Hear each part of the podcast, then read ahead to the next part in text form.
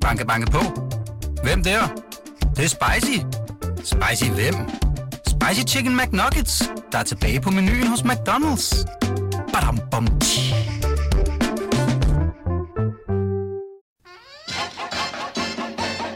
Velkommen til det, vi taler om. Din vært er Ditte Aukmann.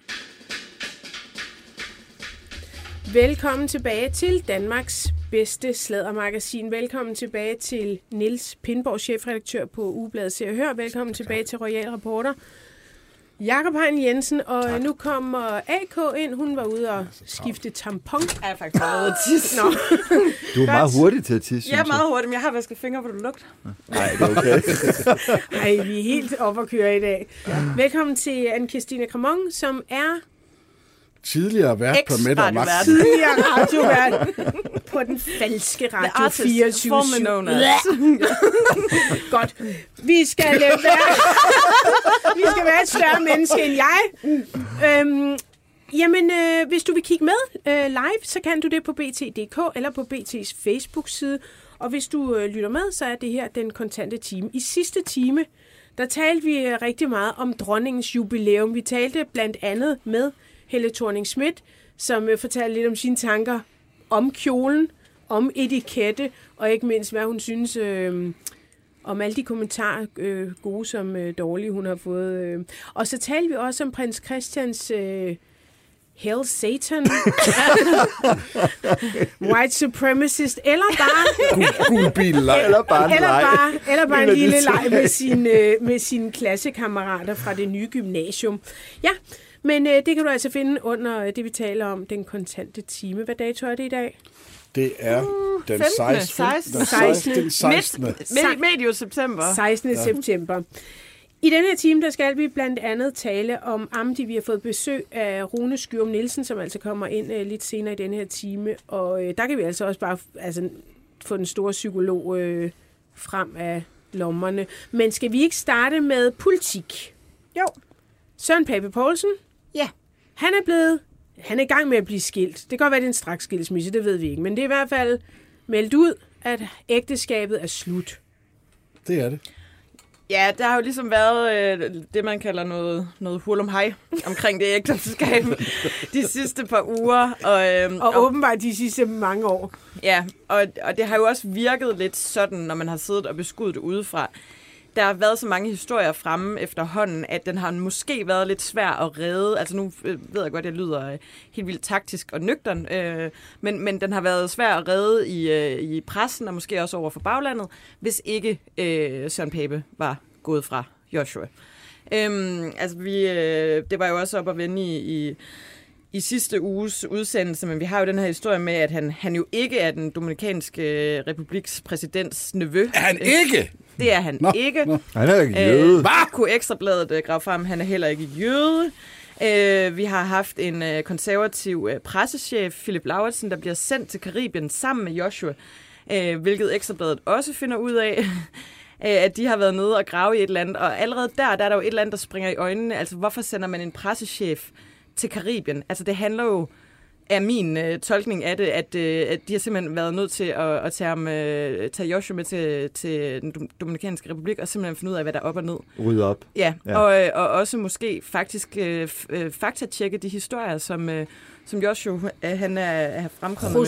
Josué, synes jeg, han skal hedde. Joshua, jo, ja. Ja, vi, vi, vi går lidt frem og tilbage mellem Joshua. Jos- Joshua Ja. og Josué. Han må ringe ind Nå, okay. til programmet og fortælle, hvordan Ja, hans navn send en sms Ja. på Så spørger vi dig kun 42 om det. 42 Ja, præcis, så har vi ikke andet, spørgsmål. 0321. Ja. Og altså, det kommer jo oveni også de her historier med spritkørsel til Burger King af alle steder i Viborg, øh, øh, hvor, han, øh, hvor han jo bliver knaldet af, af politiet med en promille på sådan noget 1,25, øh, mens Pape er justitsminister. Og så var der hele den her... Øh, historie fra LA Bar, hvor han øh, også havde øh, været øh, ret øh, beruset og, øh, og blevet slået ned af en slovak, som jo blev først framet som en hadforbrydelse, og senere kom det frem med videoovervågning, og, hvad har vi ellers, at, øh, at han har jo været henne øh, ved den her slovak øh, flere Jeg vil sige, gange. Øh, historie til politiet viser at være noget anderledes end de øh, billeder, man kunne se på overvågningen. Ja. Men, men, men når, man, når man så har sagt alle de her ting, så kan det godt undre, at da Josué og Pape så dukker op til det regeringsjubilæum, vi lige har øh, snakket om, Hvad var det, TV2 spurgte øh, øh, Pape om? Hørte I det? Nej. De spurgte, det var et eller andet, nu bare sådan frit for hukommelsen, et eller andet med, hvad er deres forventninger, eller hvad er jeres forventninger til i aften? Øh, what? Altså, du har et spørgsmål til Pape og Josué, og så spørger du, hvad dine forventninger er. What? Ja, Helt men det er jo mærkeligt. TV2. Ja, Ja. de er jo Ej, fuldstændig men de har jo siddet inde i studiet Jamen, og talt om, Ja. der har været de her skandaler, så ligger de over til, øh, til hvad hedder det, Christiansborg øh, De Slot. skal skabe god stemning, du. Ej, det er for mærkeligt. Ja. Ja, og det var mærkeligt også, at han dukkede jo op øh, til det første arrangement med Inger Støjballer. Der blev i hvert fald taget billeder af, af Pape og Støjballer sammen. havde det dårligt. Ja, ja, efter en Ligesom rejse. Prince Andrew havde det dårligt til øh, dronning Elisabeths øh, 70-års jubilæum. Hvor det er jo ikke, fordi man skal sidde og frydes over en skilsmisse. Men det der, det, øh, øh, man kan sige, timingen er jo i hvert fald lidt spøjs. Fordi der kommer en, øh, der kommer en øh, Facebook-opdatering ud om, at øh, der har været en masse historier. Der er noget af det, som øh, har været misforståelser, og der er noget, som han skriver ikke er usandt, men er, nej, der, er nogen, der, der er noget, der er forkert, der viser at være forkert, Ja. og der er noget, som har været misforståelser.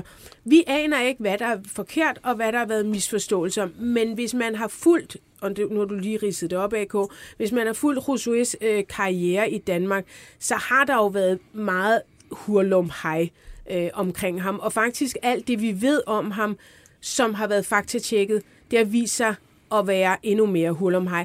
Og der, øh, der tænker jeg bare, at når, han bliver, øh, når ægteskabet er slut nu, så kan det jo hold, øh, hænge sammen med, at øh, journalister rundt omkring på de forskellige redaktioner jo arbejder videre. For der er mange interessante oplysninger om Josué, som Josué og Søren Pape altså selv har turneret med. Det er altså ikke noget, pressen har gravet frem. Det er, når, når han har præsenteret Rousseau, her er min mand, han er nevø af tidligere øh, premierminister, her er min mand, han er faktisk jøde, har jødiske samfund i Danmark, her er min mand, som er jøde, øh, han har faktisk gået på en meget fin skole, han har øh, studeret i, i, øh, i New York. Lur mig, om ikke der er siddet nogle journalister på nogle forskellige redaktioner, og så har man lavet en liste, og så har man sagt, hmm, har han mund? Studeret på det her universitet mm. i New York? Har han arbejdet for FN? Har han en messingplade skruet op på en eller anden skole om, hvor fu- fuldstændig fantastisk øh, øh, god elev han var? Har han dit? Har han dat? Har han dut? Og hvis det viser sig, øh, at at noget af det måske ikke helt passer, og ringer Pape op og siger, øh, så kan det jo godt være, at altså, jeg skulle til at sige, femøren enten endelig falder for, for Ja, fordi Pape. vi bliver nødt til at have den anden del af motivfortolkningen med her. Og det er jo, at de her, det kan jo være, at de her ting kommer bag på Pape. Det kan jeg sagtens. Og at, ja. at, at, at vi simpelthen er nået dertil, hvor, hvor løgnene i parforholdet, et nu er de ude, og de er for mange. Vi kan nok alle sammen gå hjem til vores kærester og slippe afsted med en enkelt hvid løgn, eller vi kommer hjem lidt sent, fordi vi røg i et øh, vandhul på, på Ydre Nørrebro eller et eller andet. Men sådan og, og, og, flere år inde i sit Det forhold... det er flere år inde i sit forhold røbe en helt ny identi- identitet. Det er jo ikke al kærlighed, der holder til det. Så kan der være kynisk taktiske årsager, men der kan også bare være noget så banalt som, og, det, og tingene kan jo smelte sammen, ja, men det kan også være noget så banalt som, okay, Josué, okay, Hvem det er Man kan jo hvem, se hvem er du? man Det her, det gider jeg simpelthen ikke mere. kriserespons, at det nok sandsynligvis forholder sig, som du siger, Niels. Fordi ellers så går man ikke ud og forsvarer så hårdnakket. Øh, altså, så vil, du, øh, så vil du allerede fra starten af begynde at overveje altså, dine ord meget mere nøje. Ja. Du vil begynde at overveje, okay, er jeg nødt til at simpelthen Ja, og det du er med til, det er jo, at Pape øh, går ud og siger... Øh, Da han, de her historier begynder at rulle, der er Pape jo øh, enormt øh, går, går i frontalangreb på Ekstrabladet, og ligesom øh, an, øh, bebrejder dem, angriber dem for at, at rode i ting, og det her, det var bare øh, i Karibien eller i den Do- Dominikanske Republik, kan man godt være nevø, uden man er i familie, og jada, jada, jada. Øh, og det lyder som noget, de har siddet og snakket om. Øh, så har Pape sagt, øh, de sidder og spiser, har været på Burger King, måske hentet noget mad. Så sidder de og spiser derhjemme, og så siger Pape, hvad er der... Øh, hvad er der fik Er det du hvad er fedt, der Er Og så siger han, ah, men det er jo bare fordi, at der, hvor jeg kommer fra, det er en anden kultur, Ja, og vi er ja. lidt mere varmblodet, end jeg er kolde skiderikker her i Norden, bla bla bla bla bla. Det kan du jo lidt se, læse ud af konteksten i det, der bliver sagt. Så man kan godt øh, Nu altså, er- i hvert fald have en formodning om, at det er noget, han selv også er blevet klar over løbende. Og jeg synes faktisk, jeg får helt ondt i maven Ja, over. det er Det må være så. Det er fucking skrækkeligt. Nej, det er forfærdeligt. Ja, og også bare en situation, hvor du bare har lyst til at ligge derhjemme og øh, for nedrullede gardiner og græde. Altså, Ja, og, så man, og, og hvad der er foregået det, derhjemme, der er jo sikkert, altså jeg går ud fra, at der sker rigtig mange ting, så man begynder måske også at tvivle på, Nå, hvad fanden var, hvad fanden var det der, så da vi besøgte dine forældre, hvad var det, da vi holdt jul, og hvad var det? Altså, det er jo sådan et helt spind, der kan blive ja. ekstremt hårdt at gå igennem, hvor man skal i sådan noget to og et halvt års terapi bagefter, for Ja. at få ryddet op i alt det lort, øh, hvis det er sådan, det forholder sig. Det, det, ja, AK. Ja, men jamen, det var bare lige en lille detalje til det her, fordi det- som du siger, Ditte, så begynder folk at kigge på alt, hvad, der- hvad har han sagt, hvad har han gjort, hvad har han fortalt om sig selv. Og så faldt jeg over, at, han, øh, at Søren Pape i 2017 siger til Viborg Folkeblad, at han møder Joshua. Joshua. Joshua. Jeg Så han møder sin mand øh, i Bruxelles lige efter, at han har bestået den spanske indfødsretsprøve. Øh, de møder hinanden i 2013. Man kan ikke få spansk øh, statsborgerskab, medmindre man har boet i Spanien i 10 år. Det har han ikke. Eller man er det, der hedder svartisk jøde. Øh, så det vil sige, at hvis du er efterkommer af jøder, der er udvist af Spanien i 1492, øhm, så, så kan du få øh, et statsborgerskab. køen Ja, du skal opgive dit ja. eget øh, statsborgerskab, men du kan få et nyt. Mm. Øh, og i- faktisk øh, året efter kommer der en lov, hvor du så kan have dobbelt øh, statsborgerskab. Men der tænker jeg også, det er også bare fucking underligt. Øh, altså, er det her, det kommer Men fra? var det sefardisk Ej, det er så sindssygt. Prøv at høre. Enten så er han sefardisk jøde, eller også har han kaldt sig sefardisk jøde for at få statsborgerskab. Men skal man så ikke, undskyld sige det, skal ja. man så ikke dokumentere det via et, eller- en eller anden det rabbiner? kan du ikke altid.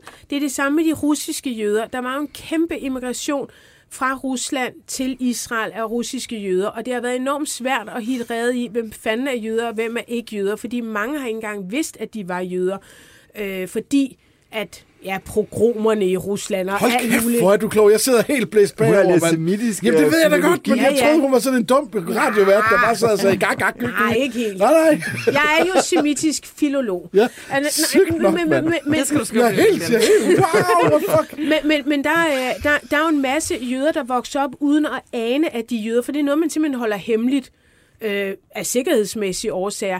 Da man så får muligheden, altså da staten Israel og så videre, så videre, og selvfølgelig også under øh, Sovjetunionen og pisse lort væk med os. Og der, øh, der har det været svært sådan helt at finde ud af, er man jøder eller er man ikke jøder. Der har man sådan ret loose øh, greb på det i Israel, fordi man kan jo ikke afvise øh, folk, der måske er jøder. Det er the law of return, som den hedder. Alle må komme hjem til Ja, sig. alle, alle med, med jødiske rødder. Derfor må... Ja, Du jeg må må, også. faktisk gerne. Du, Du må må, ikke. jeg må ikke. Du ligner bare en jøde. Jeg ligner bare en, er Ja. lidt glad for Israel. Nå, men, men, men, men altså, det er jo bare det er jo vildt, Det er jo bare en der. teori. Ja, Det er jo teori- bare ja, ja, men det er jo bare men, vildt. men det er ikke uinteressant, hvis Nej. han i 13 har bestået indfødsret. Ja, og hvis du skal have det der spanske statsborgerskab, så skal du enten have boet i Spanien i 10 år, det ved vi jo Det er de eneste to faktuelt. ting. Ja, eller du skal være jøde. Wow. Svartisk jøde. Spændende. Så, Ja. øh, så øh, altså, jeg ved det ikke. Nej, det ved, det ved jeg sørme heller ikke. Endnu en grund til at ringe til Josué. Ja, hvis han overhovedet hedder Josué. Nej, undskyld. Øh, men, men, men en ting er Men jo der ligger et stykke Papes arbejde. mand. Ja. En, anden, en, en ting er, er, er Papes øh, mand, en anden ting er jo sidste nyt om nu Pape. Altså man må sige, det er ikke hans fedeste uge. Nej. Fordi nu viser det sig jo, at den lejlighed, han bor i, den er alt, alt, alt for stor. Det er den, jeg har været i. Og hvad lavede I der? Jamen, altså, det var, øh, jeg var sendt ud af Niels Pindborg, øh, da jeg øh, var under dine vinger som journalist. Jeg skulle lave sådan et Hjemme hos? Stort, øh, ja, hjemme hos. Øh, så tog jeg øh, derop til Viborg med en fotograf. Så Og, havde han spillet klaver. Øh, nej, men, men, øh, men jeg var indenfor og, øh, og blev vist rundt, og der så jeg jo også mange billeder af Rousseau og ham øh, sammen og så videre, men, men Rousseau var der så ikke den dag. Jeg tror ikke, Pape var interesseret i egentlig at stille op med ham i sådan et hjemme hos, Nej. hvilket jeg jo helst som journalist ville have, at det vil man jo gerne i sådan nogle situationer, ikke? Man kan jo lige tale om den lejlighed, fordi det viser sig åbenbart, at Det- den... Ja, Ja, det er Ekstrabladet, som har gravet frem, at det er en lejlighed, som øh, ligger i en, altså, der, det, i en ejendom, som, som Viborg Byråd, mens Pape var borgmester, besluttede, eller sad i byrådet, besluttede skulle være et bofællesskab med tre legemål, og nu er det så ikke et bofællesskab, og der er to legemål. Det er sådan lidt be, behendigt noget. Ejendomsadministrationsselskabet, ejendomsudlejen, ejendomsselskabet ligger sig jo også ned og siger, der er lavet fejl i forvaltningen her. Det er, jeg synes, det er en lidt tynd historie. Den er, for, for det første, når den er så svær at forklare, og det er meget teknisk, har Pape gjort noget galt? Det er jeg ikke sikker på. Men er den Eller så har- tynd, hvis han har siddet i byråd eller været borgmester? Altså, så bliver det jo bare et problem. Det er ligesom i Fred, på Frederiksberg, Ja, ja. At, at du havde borgmesteren der, der lige pludselig skulle banke to lejligheder sammen. Altså, det, det, det ser jo bare lidt pamperagtigt ud, når du sidder som... Jamen, det var ikke ham, øh, der fik lejligheden banket sammen. Det, det, den, den er sådan lidt farfetched. Den er ikke, som jeg skrev også på Twitter, jeg er blevet Twitter-kriger, at den var ikke helt færdigbagt, hvis det handlede om, at Pape havde gjort noget galt. Det kan sagtens være, at han har udnyttet en position, eller øh, har hoppet et skridt over en, øh, en, øh, en, øh, en Gammel venteliste, dame, eller ja. et eller andet. I don't know. Det er i hvert fald det, man sådan indikerer i artiklen. Det er ikke helt rigtigt. Men altså, uanset hvad, han har jo ikke brug for så meget plads nu, så det kan jo være, at han også flytter fra den. Der er kommet nogle sms'er på 42 42 03 21. Der er nogen, der spørger, hvad sker der egentlig med Josué nu? Bliver han smidt ud af landet, eller Han er jo hvad? spansk han er jo- statsborger. Ja, jamen, så Ja, han han er, det er vel bare Barcelona. Så han er jo Altså, øh, EU. altså, Ja, ja. Der må du bo Ja. overalt. Du må bo i Randers og Viborg og Ølgode og Esbjerg. Du må det hele. Ja. Øhm, og så øh, skal jeg... Ja, nej, så skal jeg ikke spørge mere. Det kan vi gøre senere i programmet. Jeg synes, at øh, vi skal se, hvordan det her det udvikler sig, fordi det, det, det kunne godt se ud som om, at der er blevet zoomet ind på vores øh, statsministerkandidater nu. Han er jo Og der sidder, der sidder en, der hedder, øh, der hedder Mette Frederiksen, og, og nok øh, glæder sig over, at der ikke er, sig i armen. så, fordi der ikke er så meget opmærksomhed på hende, og jeg tror, at uh, Uffe Ellem... Uh, undskyld. Nej, ja, det ved jeg ikke, hvad han laver. Jakob Ellemann. Jakob Ellemann Jensen, han, øh, han bare, han bare øh, glæder sig, og, eller venter på, at det bliver hans tur. Banke, banke på. Hvem der? Det, det er spicy. Spicy hvem? Spicy Chicken McNuggets, der er tilbage på menuen hos McDonald's. Badum, bom, tji.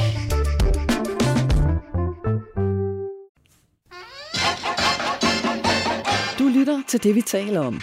Danmarks bedste slædermagasin. Din vært er Ditte Aukmann, og i panelet sidder kommunikationsdame Anne Kirstine Krammer, royal korrespondent Jakob Heinel Jensen, chefredaktør på ugebladet Se og Hør, Niels Pindborg. Hvis du vil sladre med, kan du besøge BT's eller det, vi taler oms Facebook-side, eller sende en sms på 42 42 03 21. Start din sms med BT.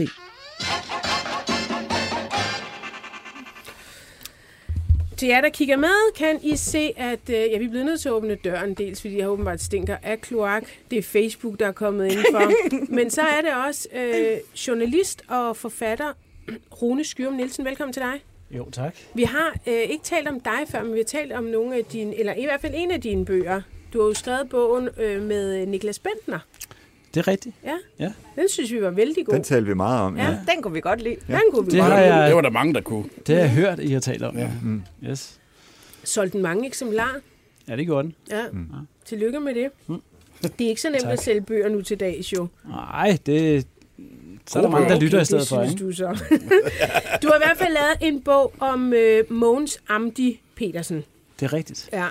Ja. Øh, og den har du lavet sammen med Tur Lindhardt Det er også af rigtigt. alle mennesker. Ja. Øh, Ture er jo egentlig kendt som skuespiller. Ja. Hvad, hvad, hvordan havner han i, sammen med dig? Ja, det, det, er sådan, det er en lidt sjov historie, fordi... Jeg synes i hvert fald, den er lidt sjov. øh, Fordi Ture og jeg bliver hyret af et andet forlag, øh, Gyldendal, øh, til at lave en biografi om ham, måske for seks år siden. Og, Om Ture. om ture.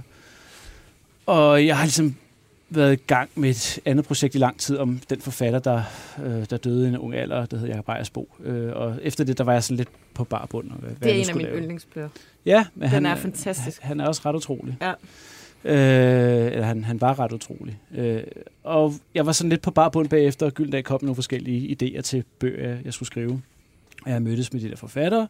Jeg sludder med, med de der objekter et eller andet sted. Folk, der skulle fortælle deres historie til mig.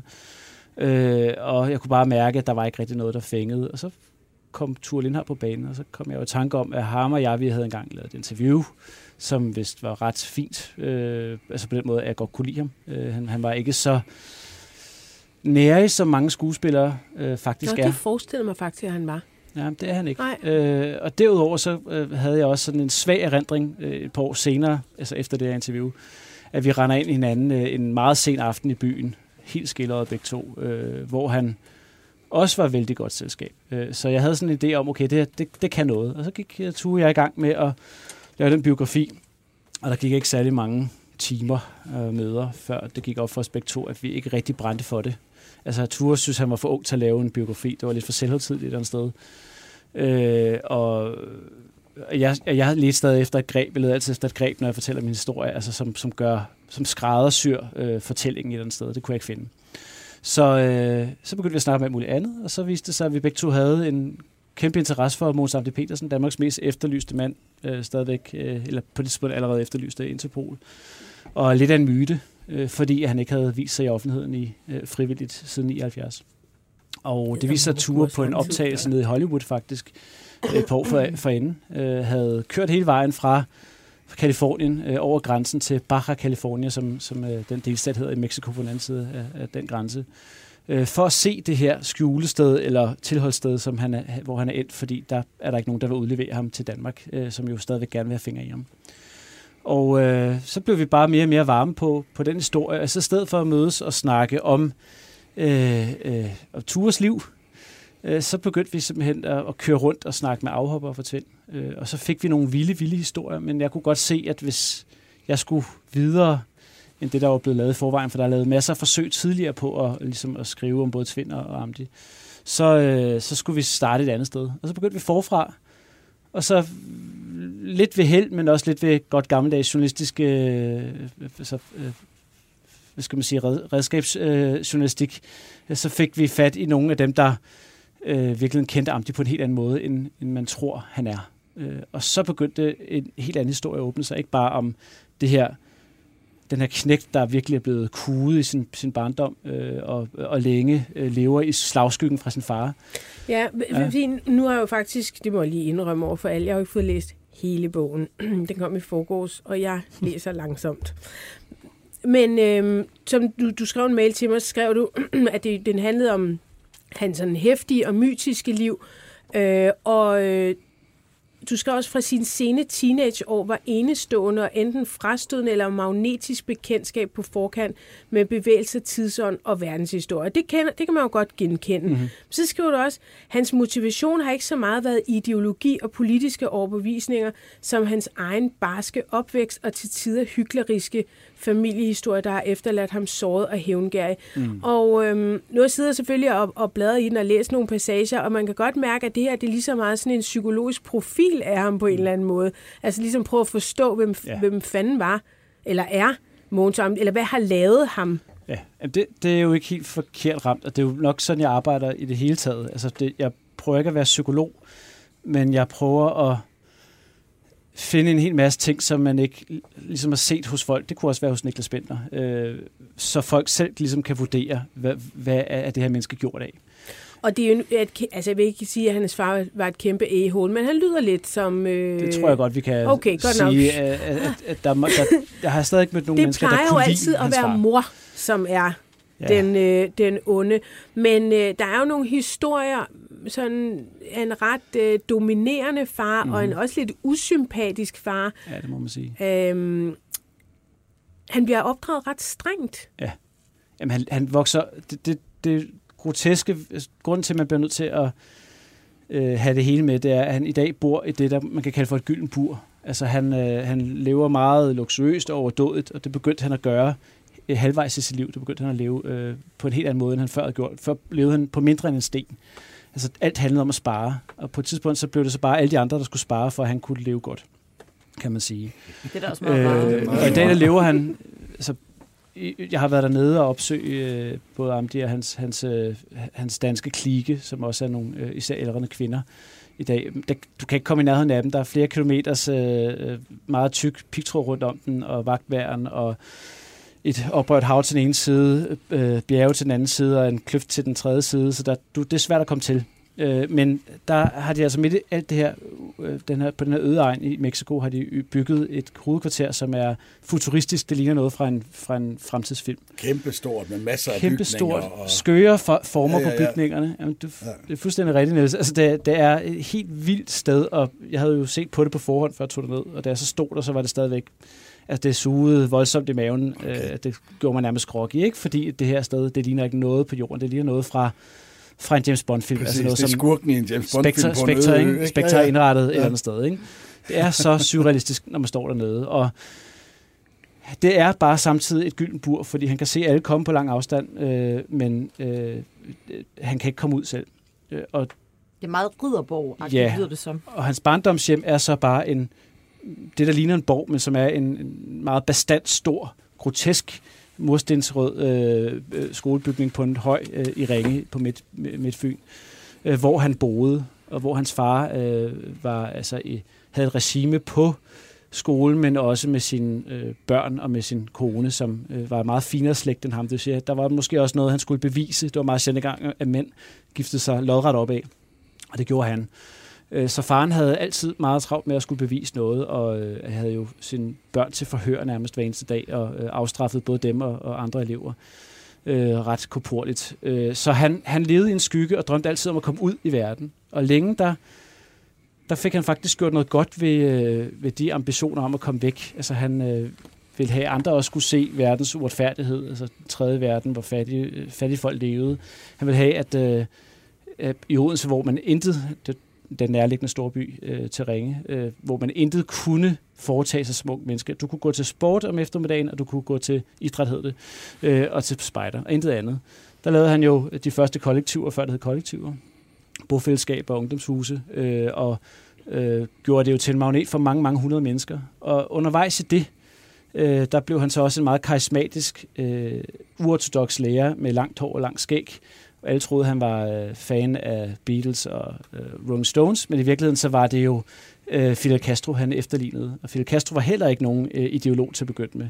Han var bare revolutionsromantiker, altså han ville gerne være anti. Og Mogens var det samme, altså før han blev til Amdi. Mm. Også mens han så var blevet til Amdi, alle begyndte at kende ham som Amdi, da han kom væk fra, fra Men barndomshjemmet. noget af sådan øh, stus over, det var altså den der strenge opvækst. Altså, jeg jeg forstår dels så måtte han ikke have en kæreste, og sidenhen, så har han jo virkelig været sådan en, der lægger damer ned. Øh, der er nogle meget sjove passager i, øh, i din bog, hvor han egentlig sådan også forsøger at skrue andres damer. Bens dame, mm. Anja, hedder hun det? Anja? An- Antje, ja, Antje. Altså, ja han- det, det er før han virkelig forgreb om det. Altså, det, det tager ja, nu er vi sådan helt tilbage med... Men, Teenageårene, ja. ja. ja. Han er jo, øh, han er jo agerig allerede dengang, og det, han bliver så meget mere agerig senere. Øh, fra 70'erne, der vil han have hele verden øh, i virkeligheden, ikke? Øh, og vil lave revolution, øh, og, og, og har også lagt planer for det, og det er faktisk det, Tvind kommer af, det er jo, at man skal lave en revolution via skolesystemet, så man kan tage en masse læger ned og uddanne øh, øh, folk i de fattige lande, især i Afrika, men også andre steder, og gøre dem bevidst om deres... Øh, øh, den, den uretfærdighed, de lever under, og på den måde starte en revolution i 3. verden, som skal sprede sig til Vesten. Øh, men, men allerede dengang, altså allerede dengang, der øh, vil han gerne have det, som de andre har. Han vil gerne altid være øh, på toppen, altså ham, der- ham, der ligger ovenpå, hvis du øh, udtrykker det sådan. Øh, og det vil sige, at han har også nogle forfejlede forsøg, før han virkelig be, bliver bevidst om sine virkemidler. Da han først finder ud af, at han har en karisma og en overtagelsesevne som ingen andre. Altså alle, jeg har snakket med, og jeg snakker, vi snakker om over 70 kilder, øh, siger det samme. Selvom de er meget vrede på ham i dag, siger de, at de har aldrig mødt et så øh, karismatisk Må jeg ikke lige prøve at læse noget op, hvis jeg kan? Jo. Jeg ser ret dårligt. Det må du. Ja, det er derfor, jeg laver radio. Øhm. Nå, men øh, han har en god ven, der hedder Bent. Ja. Og, øh, men så en fredag, da Bent skulle over til Antje, ventede hun på ham uden foran huset. Bent, han øh, er en øh, god ven af Mogens, Bedste barndomsven. Ja. og de øh, hygger sig, og de har det skide godt og sådan noget. Og så får Bent en kæreste, der hedder Antje. Og det, øh, det er der ikke rigtig de store problemer i øh, til at starte med. Bent er vældig optaget af Antje. Han synes, at de skal være sammen resten af livet, så han taler formentlig mere og mere og mere om hende. Og så øh, kommer den her passage. Men så en fredag, da Bent skulle over til Antje, ventede hun på ham uden foran huset. Det gjorde hun ellers aldrig. Det var som om noget tyngede hende. Til sidst fortalte hun, at Amdi havde været forbi hende for at invitere sig selv indenfor og gøre tilnærmelser. Anja havde bedt ham om at gå og sagt til ham, hvor upassende det hele var. Bent blev rasende og en smule nervøs, for hvad nu hvis Angie i virkeligheden foretrak Amdi? Men sådan var det heldigvis ikke. Snart tværtimod. Angie gav Bent lov til at blive natten over uh, fra fredag til lørdag og fra lørdag til søndag. Da han var hjemme igen, fattede han dagbogen. Og det er så øh, dagbogscitat her. Ringe den 23. marts 1959. Hele weekenden var jeg så ude hos Anje. Jeg sov hos hende, og vi spiste derude, og så var det, som om vi var gift. Dejligt. Jeg holder meget af Anje. Det bliver mere og mere og mere. Desværre er jeg jaloux på Mogens Amdi med flere, men det går nok over, når vi bliver forlovet, så er jeg 100% sikker. Ude på aftenen cyklede Bent til Kirkebjerge, hvor han konfronterede Amdi med Antis historie. Prøver du at hugge min kæreste? Amdi slog med armene, som om det var en bagatel. Hvis det er den eneste fejl, jeg har begået, svarede han, så vil jeg tillade mig at se bort fra den. Altså med andre ord, 100% pisse ligeglad. Ja. Og, og, og det synes jeg bare Og var meget interessant. der er allerede på vej til at vokse stor. Der er også et andet. Skal jeg ikke læse noget mere op? Skal I have mere Ja. altså, Ja, ja, ja, bolleslader om Amdi? Nå, men Ja, tak. der er noget med en, en demonstration, og så begynder det at regne, og der er meget alt muligt øh, bla bla, der, og så øh, beslutter de sig for at vende om. De ville vente til den følgende morgen med at slutte sig til demonstrationen. I stedet trillede de mod Østerbro i København, hvor Maretes bror, bror og svigerinde tog imod i deres kartoffelrækkehus. Parret havde middag parat, og den blev minderig i sig selv. Svigerinden, og det må så være Maretes brors kone. Mm-hmm. Svigerinden var lidt yngre og meget udfarende. Ved jeg ikke, hvad det betyder. Hun var præstedatter nede fra Højer og kom ligesom også fra en smule penge, fortæller Hans Otto Hansen. Faren var den her tørstige præstetype, som nærmest dagligt skulle ned over grænsen efter whisky. Så de vidste, hvordan man drak, og vi fik nogle schusser indenbords. Også Amdi, der gjorde sig til, så jeg aldrig har set noget lignende. Hverken før eller siden, og da slet ikke i Haderslev. Han indlod sig i en kraftig kurtisering af konen, selvom hendes mand sad på stolen ved siden af. Det var meget effektivt, og hun blev helt, ja, hvad var ordet nu? Våd. Hun blev helt våd. Og så, øh, det er så citat slut, jeg ved ikke hvorfra, at Hans Otto ved det, men efter en, minde, en mindre kunstpause øh, fortsætter Hans Otto Hansen. Senere engang i 1970'erne gik Amdi noget anderledes til værks. På Tvind var han hævet over alle, så man næsten ikke kan forestille sig niveauforskellen. Det handlede ikke om at kurtisere længere. Han blev en fyrste, der ikke værdigede andre et blik, men plukkede, når det passede herskabet. Og der må man sige, ja, der, der, der sker en, en, en forandring i ham, ikke? Det må man sige. Det, der sker i 60'erne, øh, det første eksempel med, med svigerinden, præstedatteren der, det- det er fra starten af 60'erne, hvor de ligesom demonstrerer. Han er jo meget øh, aktivistisk anlagt og god til at fange bevægelser i opstarten. Så ikke bare han startede de første kollektiv, han er også sådan en frontfigur i kampagne mod atomvåben, øh, som selvfølgelig fylder i ungdom dengang. Man er meget bange for, hvem der trykker på knappen først i Sovjet og USA. Mm. Nå, men øh, det, det er starten af 60'erne, og det er så netop der, fordi han er kommet ud af sin fars slagskygge, efter han er kommet på lærerseminaret, som faren selvfølgelig bestemt, han skulle på. Øh, at der, er han, der begynder han at forstå, hvad det er, han kan. Altså, han, det gør indtryk på ham, at han gør indtryk på andre. Og han finder ud af, at han ligesom kan få alle folk med sig, lige meget hvad han gør. Og til at begynde med, der prøver han at bruge det til noget ordentligt. Alle har lige, øh, lige meget stemmeret. Øh, øh vi skal være enige, før vi beslutter noget i vores kollektiv osv. Men langsomt så udvikler det sig til, at øh, fordi han er den bedste taler, han er den med den største stamina, der er mest, har mest udholdende, så er det jo altid ham, der får ret alligevel. Og det korrumperer ham på en eller anden måde. Så i slutningen af 60'erne, der er det nærmest per definition Amdi, der skal have ret i alt. Og så er det, han... Og det lyder faktisk også lidt som hans far. Altså, Ja, det, så Han- bliver han nemlig til sin Ja. far. Så kommer han, altså der er den der cirkulære bevægelse, ikke? Han prøver at komme væk fra et fængsel og ender i et gylden bur. Uh, han prøver at være det modsatte af sin far, men ja, og faren er jo også mega evner, utro, og lader sig, Ja. øh, han lader sig skille. Det, det er vi flere her i studiet. Ah, det ved vi ikke. Der er så en i studiet, der er blevet skilt. Fint nok.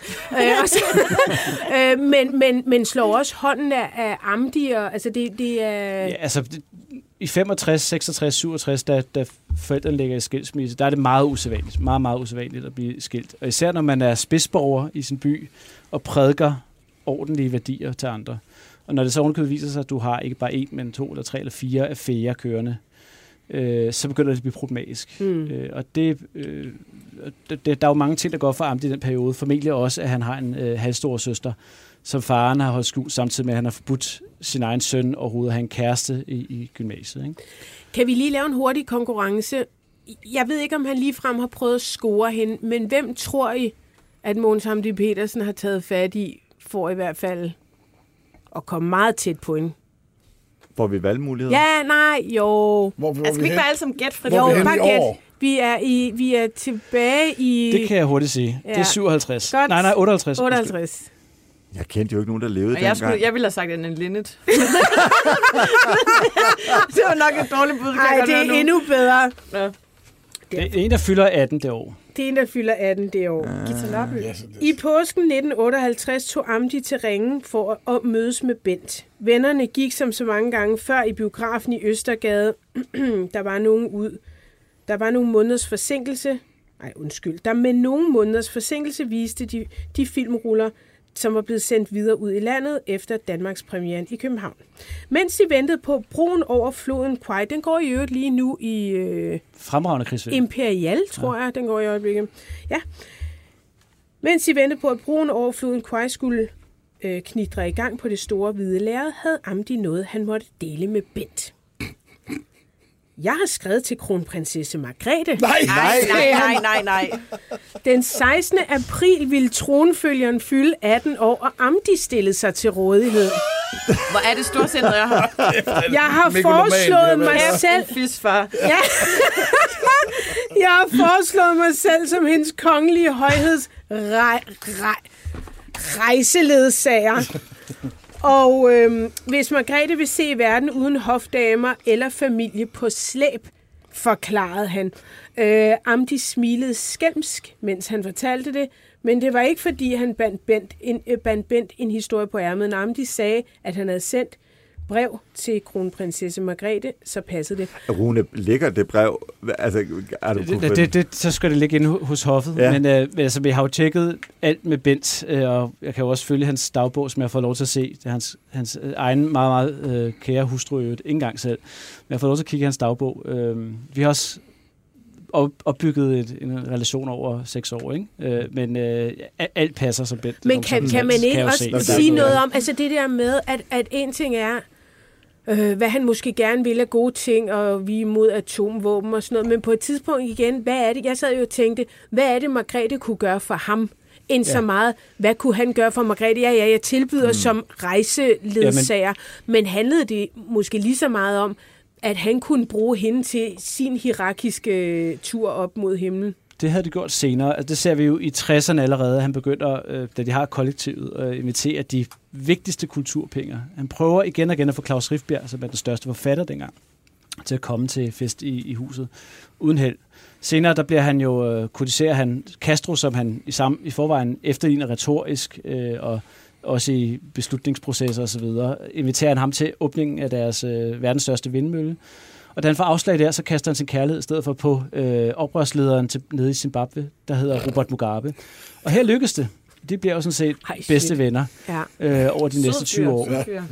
Øh, og, og Amdi bygger også hovedkvarter nede i Zimbabwe til, til, til Tvind. Ikke? Så, så han, han, begynder, han snopper opad på den måde, han godt vil have indflydelsesrige venner, kan man sige. Men det der med Men- Margrethe, kan det ikke også bare være et hak i øh, sengestolpen? Nå, på en nej, jeg tror ikke, jeg tror ikke, jeg tror ikke, at det er den drift Okay. på det tidspunkt. Tror du jeg han tror, ville i seng med hende? Som jeg oplever Amdi på det her tidspunkt, Ja. ja. så er han rent faktisk stadigvæk relativt ren. Han vil virkelig bare gerne væk fra Ringe, væk fra Fyn, væk fra Danmark. Så hvis han har en gratis rejsebillet der, Ja, han har ikke små dronning. tanker om sig selv. Det på han jo tidspunkt. Ej, jeg vil bare sige, man kunne det- måske det godt komme væk større, fra Ringe uden at... Prinsesse involvere Margrethe. kongehuset. Ja. det, Men han er, jo, han er jo sjov på den måde. I dag der er han jo i mange år, der forbinder man ham som asket. Ikke? Han lever meget, meget øh, sparsomt og får andre til det især. Gør det også selv til at begynde med. Han øh, drikker ikke, han ryger ikke. Øh, jo, det gør han. han. Han ryger cigaretter, bare andre, som bruger ikke selv penge på cigaretter. Men han ryger ikke hash. Kender Det får de andre til at lade være med i 60'erne, da der ellers går hippie-ting i den, slutten 60'erne. Ikke? Øh, men han boller vel også en masse damer, gør han ikke? det begynder han på, men ja. først da han stopper med at være romantiker og bliver praktiker i stedet for. Og det, han bliver praktiker det øjeblik, han beslutter sig for at lave det, der kommer til at hedde Tvind. Og det er jo hans egen bevægelse. I stedet for bare at have en gruppe omkring sig, så skal han have en hel bevægelse omkring sig. Og det beslutter han sig for i 69, efter han tre gange er kommet for sent til verdens revolution rundt omkring i verden. Han er i Australien, da, da ungdomsoprøret er i Paris. Han, er, øh, han bliver smidt ud af Tahiti i fransk Polynesien, øh, mens de er ved at lave øh, brandbombe, øh, atomprøvesprængning øh, ude på en af atollerne. Øh, det ved han ikke. Det er derfor, de vil have ham ud. Øh, og han øh, bliver på den tur øh, videre med færge, der bliver han nægtet adgang til Mexico, hvor han så går glip af øh, studentdemonstrationerne, hvor mange... Han er øh, verdens mest uheldige Ja, han, er- han er meget, meget utilfreds med det, og så siger han jo, da han kommer hjem fra det, okay, når han bliver tvunget hjem, altså han bliver tvunget ud af Australien, bliver tvunget ud af fransk polisen, tvunget ud af Mexico, fordi at de ved, at han, han er Bad trouble. news, ja. Øh, så kommer han hjem og siger, nu skal jeg lave min egen revolution. Hvordan kan jeg gøre det, uden at det bliver alt for voldeligt? Det gør jeg via skolerne, inspireret af Castro, der gør det samme i, i, i Cuba, hvor de også satte sig på uddannelse. Så øh, altså det, hans, hans, hans øh, megalomani og hans øh, lyst til at æde verden bliver større og større. Men til at begynde med er det jo ret øh, rent på den måde, han bare vil væk. Og han bliver inspireret der, netop da han skriver det der, der har han lige læst øh, Jack Kerouac's On the Road. Det er altså en bog, der er sådan helt ny i sin form, sit sprog, som det er næsten som improviseret jazz på skrift. Øh, og det vil sige, der er også masser af kvinder involveret, der er masser af alkohol involveret, der er øh, vild musik og øh, øh, løsagtige øh, aftaler involveret. Ikke? Så det, det, det er faktisk der, hvor han er på det spor, da han øh, tilbyder Margrethe at komme på eventyr. Så jeg tror ikke, at det er, fordi han skal have et hak i, øh, i den bæltespurt. Okay. Det er først senere, han får en praktisk forhold til at bruge kvinder, i stedet for at, øh, at kritisere dem. Eller, øh, Man kan i hvert fald øh, læse... Må jeg ikke spørge om, jo. må jeg ikke spørge om en Jo. ting mere? Fordi jeg er meget interesseret i det der, når du siger gylden bur nede i Mexico. Altså, Ja, hvordan, øh, ja, hvordan Schaffo bliver- fungerer det? Altså, kan han simpelthen, vil han, altså, vil han ikke bare kunne sætte sig ind i en kæmpe slæde med tonede ruder og køre ud? Eller vil han så blive... Jo, det kan han jo godt. Han- Altså, det, det, det er også sket på gange, at han... Altså, det, der er jo, det, er jo, det svarer til øh, omkring 100 fodbold, fodboldbaner, det de har der. Så det er sådan et stort moly. land, og de Ja. har, som det også fremgår af bogen, den er lidt også i nutiden. Øh, jeg er i Mexico, jo, og beskriver, hvordan de har gjort sig selv selvforsynende. Så mm. før, der ville han åbne samfundet, at alle skulle have noget med hinanden at gøre. Det er 60'erne. Han er, han er simpelthen forgangsmand nøn, for at vi skal have noget med, mere med hinanden at gøre, og vi skal Mm. væk fra de gamle, gammeldags dyder og værdier, som gør, at man altid, alting var bedre i går. Mm. Øh, men nu om dagen, der er han kommet til et sted, hvor han jo er afsondret fra alle. Mm. Mm. Altså, alle er på afstand af ham. Ingen må komme i nærheden af ham. Du, hvis du kommer og som gæst fra Danmark, har rejst mange tusind kilometer, Mm. mm. så kan de ikke engang tage telefonen øh, og svare dig, når du kommer ned. Så, så han er det er blevet det modsatte. Mm. Øh, og derfor så kan man sige, ja, han, er, han har bare gennemgået en voldsom, voldsom rejse, øh, og i virkeligheden en cirkulær bevægelse, fordi han kom fra noget dårligt, prøvede at gøre det godt, og så blev han i virkeligheden indhentet af en masse ting. Men der var jo sådan noget 15 år siden, ikke? hvor der lige pludselig dukkede billeder op af ham i det, er, Danmark. ja, det er faktisk øh, seks år siden, der dukkede et par billeder op. Ja. Øh, og det er jo det tætteste, du kom på. Det er sådan en linse for to kilometers afstand, og det, det er nok ikke nogen, der har held med igen, tænker jeg. Okay. Øh, Det er helt sådan... Øh, han er en vanvittig figur. Han kan, ikke, han kan ikke køre ud nu, det kan han godt, men han kan ikke komme, jeg har jo også været i lufthavnene rundt omkring i Mexico og han kan ikke komme ud længere. Altså fordi der er ikke, altså, der er ikke noget at gøre længere. Interpol vil have ham, og Mm. FBI vil have ham. Ikke? Hvor gammel er ja. han? Han er 83. Ja, okay. Han har levet et vildt liv. Altså hans, hans Jeg ungdom vil er endnu vildere end hans man kan købe Svend. bogen øh, Om de bliver til. Den er lavet af Rune Skjum Nielsen og i samarbejde med øh, Ture Lindhardt. Du lytter til det, vi taler om. Danmarks bedste slædermagasin. Din vært er Ditte Aukmann, og i panelet sidder kommunikationsdame Anne Kirstine Krammer, royal korrespondent Jakob Heinel Jensen, chefredaktør på ugebladet Se og Hør, Niels Pindborg. Hvis du vil sladre med, kan du besøge BT's eller det, vi taler oms Facebook-side, eller sende en sms på 42 42 03 21. Start din sms med BT. AK, din ugens historie. Ja vel. Ja vel, ja. Har AK ikke haft tre ugens historie? Ja, ja, det er fordi, at øh, jeg Hun har jo ikke længere sit eget radioprogram, så Ja, hun jo lave vores. hele- Det er fordi, hun bedst kan lide mig. Nej, for Okay. helvede, nu er vi i gang igen. Øhm, nej, jeg synes bare lige, at vi også skulle øh, vende øh, Finsen. Ja. FE-sagen. Han er jo blevet tiltalt i dag. Øh, han er, der er rejst tiltale mod Lars Finsen øh, for læk af højt klassificerede oplysninger efter straffelovens paragraf 109 og paragraf 152. Det kan give op til 12 års fængsel, men det er en domsmandssag, så han øh, reelt risikerer han 4 års fængsel. Øhm, det er jo en, øh, en mega fucked up sag, fordi den, på det ene, den ene side, så er det jo helt op på de høje navler med efterretningstjenesten, og, og på den anden side, så har vi jo de seneste uger hørt om SM6 og Ja. øh, cykeltyverier, og det er jo et gigantisk Jeg synes ikke engang, man kan kalde det et tyveri, når det er fra en fucking, Ja, hedder sådan ja, noget. det er i hvert fald sådan, det er blevet framed, Ja, ja, det er sådan, det er blevet øh, fremlagt i de her partileder-briefinger. Øhm, Og det er, jo, et- det er jo en sag, der involverer både regeringstoppen, øh, vores efterretningstjenester øh, og journalister. Der er jo også journalister, der er involveret i det her. Vi har jo haft nogle forskellige... Øh, Øh, øh, vi har jo vidst, at der har været øh, efterretningstjenesterne har været rundt og tale med redaktører, tale med, med visse journalister om, hvad man ligesom må, må, øh, må fortælle i, i den her sag. Øhm, og så bemærkede jeg i dag, at, øh, at Morten Messerschmidt øh, ligesom stempler ind i samtalen, og, øh, øh, og sammen med øh, DF, sammen med Liberale Alliance, og sammen med Enhedslisten og Nye Borgerlige, så vil de have fremlagt den her sigtelse. Mm-hmm. Øhm, fordi det, øh, det som øh, Messerschmidt han, øh, han fortæller til Berlinske, det er, at han under den briefing, han har haft, udover at få det her at vide med, med SM og øh, cykel Tyveri fra en Låneri. gen, genbrugsplads. Ja, Ja, ja, kan man give. Altså, ja, jeg ja, ved godt. Ja, ja, men altså, fuck det, det er, altså, Ja, ja, fuck det er så cykel, lille, ja. lille en ting. Nå. Øhm, men han er blevet også præsenteret for noget helt andet i den her, øh, under den briefing. Noget, som han kalder en konkret ugerning fra Lars Findsens side, som enhver vil opfatte som en åbenlys lovovertrædelse, men som slet ikke indgår i mediernes dækning af sagen. Og hvad nu det? Ja. Altså, hvad handler Ja, som det om? slet ikke formentlig ikke indgår i sigtelsen heller. Ja, præcis. Så Men han det er jo det, der er det uhyggelige, at no, hvis noget ikke... En ting er, at medierne ikke må, eller offentligheden, men, men der bliver jo nødt til at være en eller anden form for åbenhed, for ellers skal vi jo ikke regne med vores retssystem. Altså sigtelsen, der er, ni, øh, der er ni forhold i den her sigtelse. Otte af forholdene handler om samtaler, der er ført med journalister og, og nærtstående, altså sådan hans familie og omgangskreds. Blandt hans over og den 80 sidste gamle mor. handler om, ja, ja, den sidste handler om en samtale, en mulig samtale om en konkret berlinsk artikel, øhm, som øh, sandsynligvis har været med en journalist jo, ja. øh, kan man næsten kan vi gætte, øh, ved vi noget om, hvilke journalister Altså det noget, sig jeg om? kom til at tænke på, det er, altså den her sag er jo så vild, og den har jo foregået nu i halvandet år. Den startede jo øh, allerede med, med fem hjemsendte medarbejdere, hvor det viser sig, at der var ikke noget grund i noget som helst.